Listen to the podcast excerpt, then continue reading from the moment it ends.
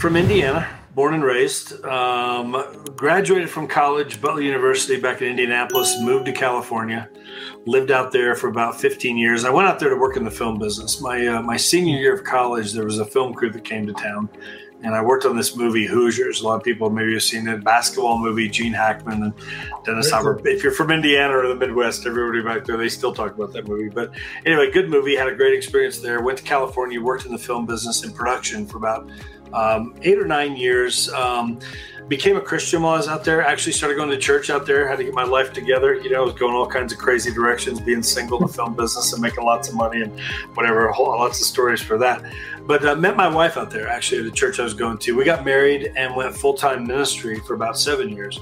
And then, um, yeah, so a whole different career move, whatever, but loved it. Love working with people, getting in there with people. Everybody's got their stories and situations, and love getting in there and trying to help people through the obstacles and the challenges best I can and whatever. And so, um, but we, you know, we got married. We have two daughters. They were four and one when we decided it was time to step out of ministry and make the move out of LA. Um, we had no family out there.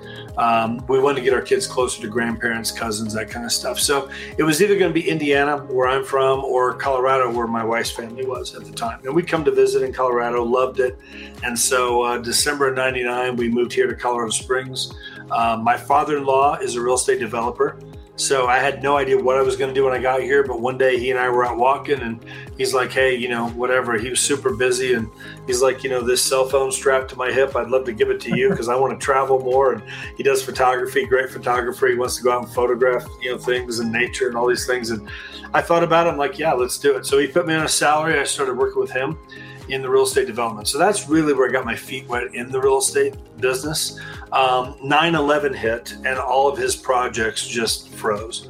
And so right. at that point, there's about three months really where there was just nothing going on. All of our meetings stopped, everything just stopped. And you know, he's paying me. He never said a word, but I'm like, you know, like there was nothing to do. I'm getting a salary every month because I'm his son-in-law. It just felt that way, and I just I hated that feeling. So I went and got my real estate license. He had done it before, so we talked about. it. I went and got my license and started doing residential sales uh, January 2002, and so been doing it the last it'll be 21 years now um, here in January. So you know, whatever. I'm on like I don't know my fourth or fifth career at this point. So just, yeah, that's awesome. Here's the, here's the journey.